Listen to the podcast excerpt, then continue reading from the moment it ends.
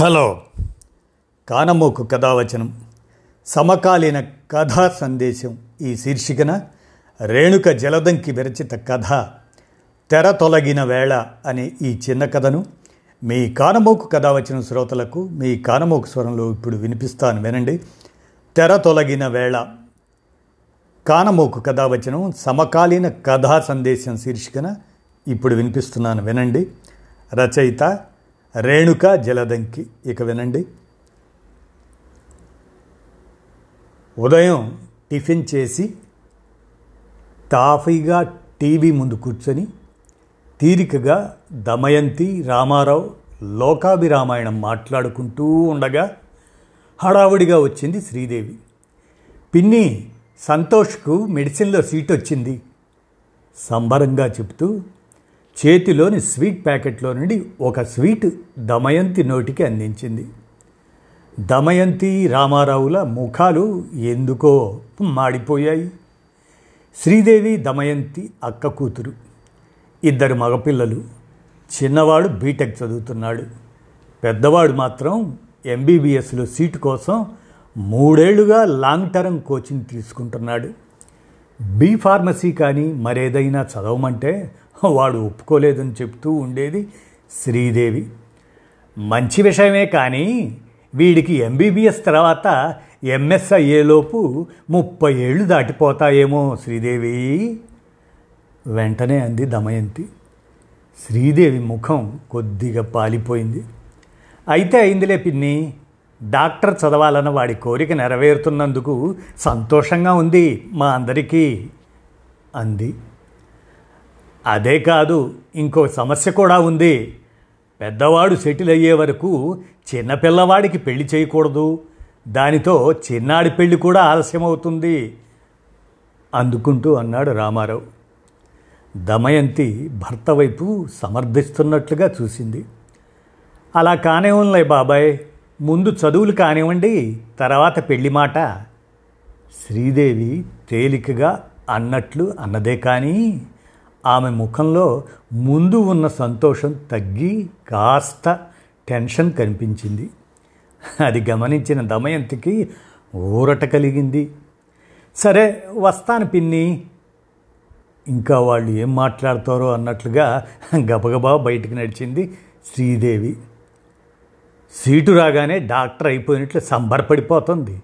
మీరు అలా అనేసరికి ముఖం మార్చుకుంది చూసారా స్వీట్ ప్యాకెట్లోంచి స్వీట్ తీసి భర్తకు అందించింది దమయంతి. దిగితేనే కదా లోతు తెలిసేది. మనవాడిని డాక్టర్ చేయలేక కాదుగా మనం డిగ్రీ చేయించింది అన్నాడు రామారావు. కాకపోతే అరవింద్కు డాక్టర్ చదివేంత తెలివితేటలు లేవని ఇద్దరికీ తెలిసిన విషయమే. ఎంసెట్లో క్వాలిఫై కావడంతో డిగ్రీ చదివించారు ఎంసెట్లో క్వాలిఫై కాకపోవడంతో డిగ్రీ చదివించారు డొనేషన్ కట్టి బీటెక్ చేయించాలి అనుకున్నా అరవింద్ వినకపోవడంతో డిగ్రీ చదివించారు. ఇప్పుడు మధ్యప్రదేశ్లో తెలిసిన కాంట్రాక్టర్ దగ్గర జీతానికి పనిచేస్తూ ఉన్నాడు. పెళ్ళైన తర్వాత భార్యా పిల్లలను పోషించడానికి కొడుకు సంపాదన సరిపోకపోవడంతో అప్పుడప్పుడు రామారావుకు వచ్చే పెన్షన్లో నుంచి కూడా పంపిస్తూ ఉంటారు. అత్తయ్య అమ్మాయి పెళ్ళి మీరు రెండు రోజులు ముందు రావాలి. మాకున్న పెద్ద దిక్కు మీరే. పెళ్ళి కార్డు ఇస్తూ ఆహ్వానించింది సరిత. సరిత స్వయాన దమయంతికి అన్నయ్య కూతురు. తన కూతురు పెళ్ళికి పిలవడానికి భర్తతో కలిసి వచ్చింది. దమయంతి పెళ్ళి కార్డు చూస్తూ కళ్యాణ మండపం పేరు దగ్గర ఆగింది. అబ్బాయి వాళ్ళు కట్నం పెద్ద పట్టించుకోలేదత్తయ్యా. పెళ్ళి మాత్రం గ్రాండ్గా చేయాలన్నారు. అందుకే మేము ఖర్చు దగ్గర వెనకాడటం లేదు. సంబరంగా చెప్పింది సరిత. ఇంతకీ పెళ్ళి కొడుకు ఏం చేస్తున్నాడు? హైదరాబాద్లో సాఫ్ట్వేర్ ఇంజనీర్గా చేస్తున్నాడు అత్తయ్యా. చెప్పింది సరిత. ఏం సాఫ్ట్వేరోలే బాబు? భూమి పడిపోతే వీళ్ళ ఉద్యోగాలు కూడా బోల్తా పడతాయట.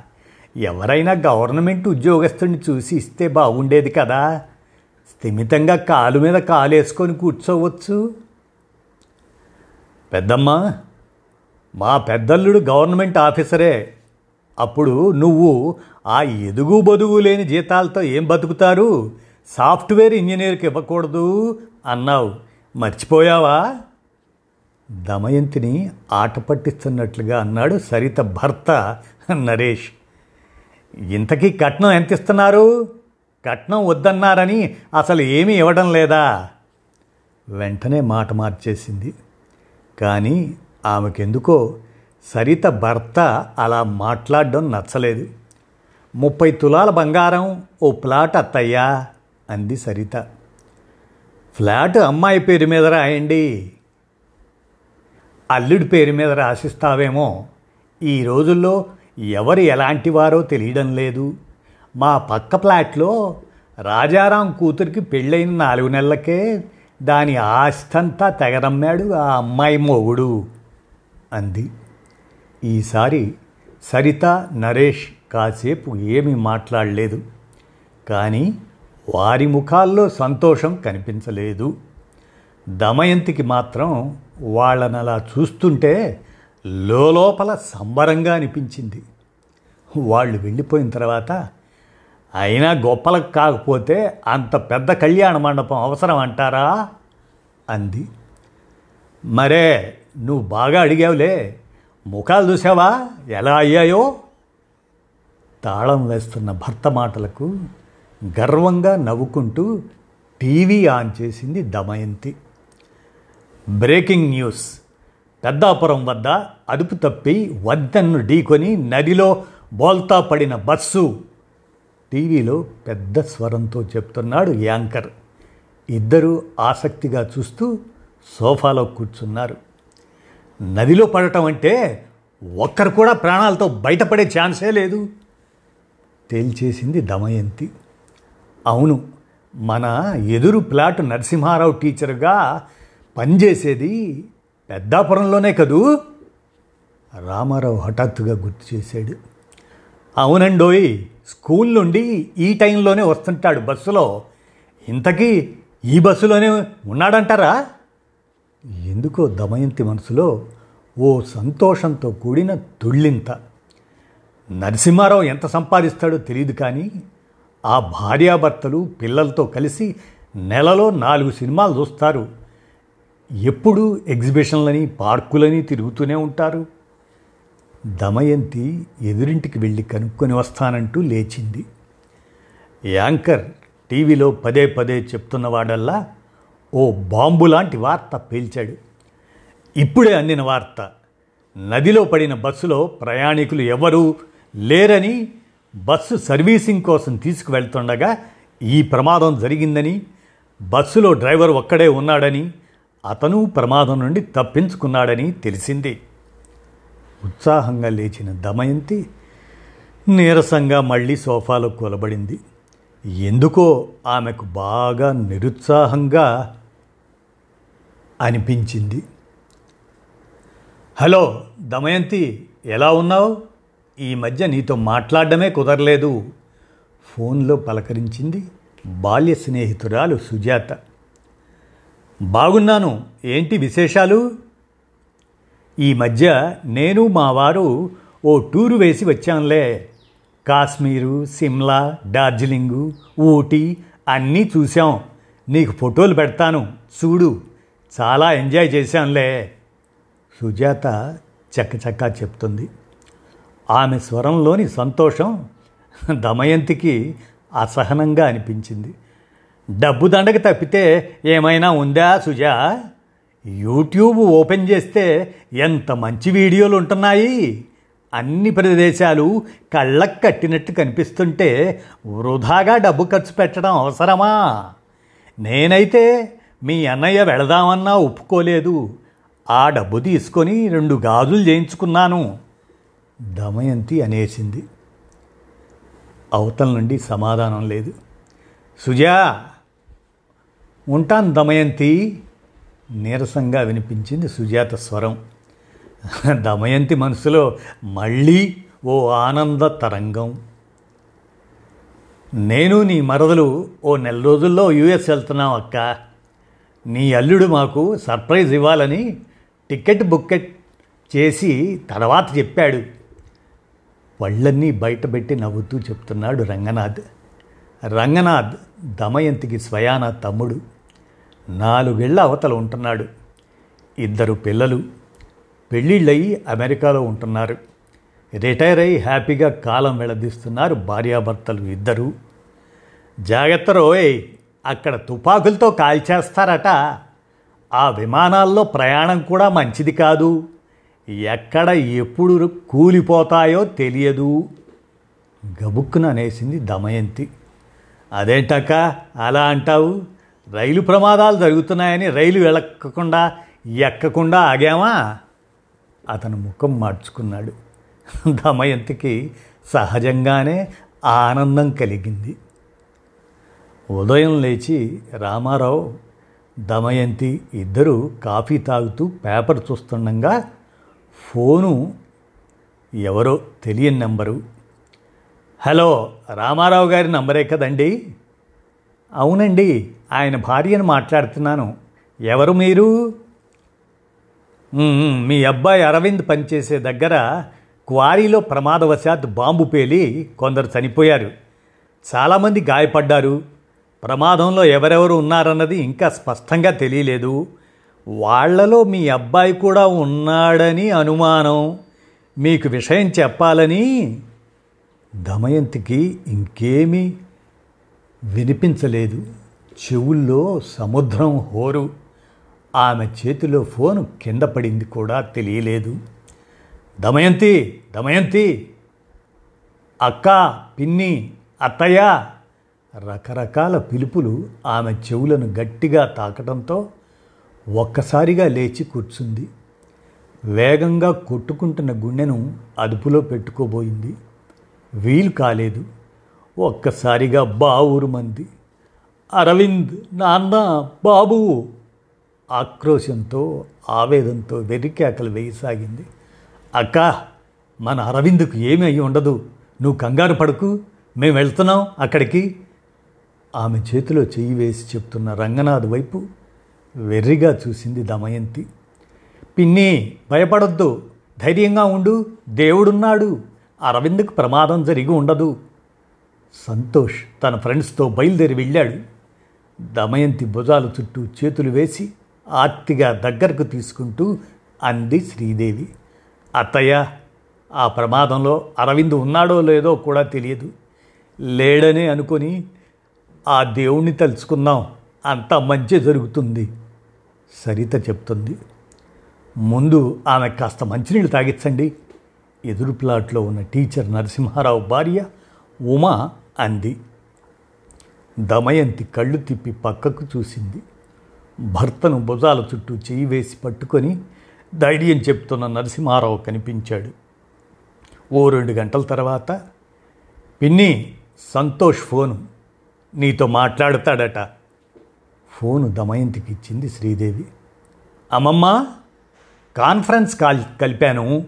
అరవింద్ మామ మాట్లాడుతున్నాడు. విను. సంతోష స్వరంలో సంతోషం. అమ్మా అరవింద్ గొంతు కాస్త నీరసంగా.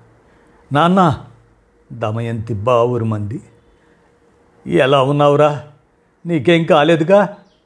కాస్త తమాయించుకొని అడిగింది. చిన్న చిన్న దెబ్బలేనమ్మా. పర్లేదు. డ్రెస్సింగ్ చేసి మందులు ఇచ్చారు నా ఫోన్ అక్కడే పడిపోయింది. అనవసరంగా మీకు చెప్పి ఎందుకు కంగారు పెట్టడం అనుకున్నాను. తీరా చూస్తే మీకు ఎవరో ఫోన్ చేశారని. నువ్వు కంగారు పడుతున్నామని సంతోష్ హాస్పిటల్ నంబర్కి ఫోన్ చేసి కనుక్కొని నీకు ఫోన్ కలిపాడు. ఉంటానమ్మా. దిగులు పడకండి. ఫోన్ పెట్టేశాడు. అమ్మమ్మ విన్నావుగా? మామ బాగున్నాడు. దిగులు పడకు. ఫోన్లో చెప్తున్నాడు సంతోష్. దమయంతి ఒక్కసారి గట్టిగా ఊపిరి పీల్చుకుంది. సంతోష్ మెడిసిన్లో సీటు వచ్చిందట కదా. బాగా చదువు. మన కుటుంబాల్లో ఇంతవరకు ఎవరు డాక్టర్లు కాలేదు. నీతోనే ప్రారంభం. సంతోషంగా అభినందనలు చెప్పింది దమయంతి. అక్క బావా సాయంత్రం ఏడు గంటలకు ట్రైన్కి టికెట్లు బుక్ చేశాను. అరవింద్ దగ్గరికి వెళ్ళండి. వాణ్ణి చూస్తే కాస్త మీ ఇద్దరికి మనస్సు స్థిమితంగా ఉంటుంది. రంగనాథ్ చెప్తుంటే ఎందుకో భార్యాభర్తలు వారిద్దరికీ కళ్ళల్లో నీళ్ళు తిరిగాయి. మీరు అమెరికా వెళ్ళే లేపు వచ్చేస్తానులే. పిల్లలకు పచ్చళ్ళు పొడులు చేసిస్తాను. ఇక్కడి తిండికి మొహం వాచిపోయి ఉంటారు. తమ్ముడి వంక ఆప్యాయంగా చూస్తూ అంది దమయంతి. మీరు భోజనం ఏమి చేసుకోవద్దా ఆంటీ? నేను పంపిస్తాను. మీరు ప్రయాణానికి అవసరమైనవి సిద్ధం చేసుకోండి అంది నరసింహారావు భార్య. దమయంతి మోగగా తల ఊపింది. ఆ క్షణం ఆమెకు చిన్నప్పుడు సాయంత్రం దీపారాధన చేస్తూ అమ్మ వల్లించే పద్యం జ్ఞాపకం వచ్చింది.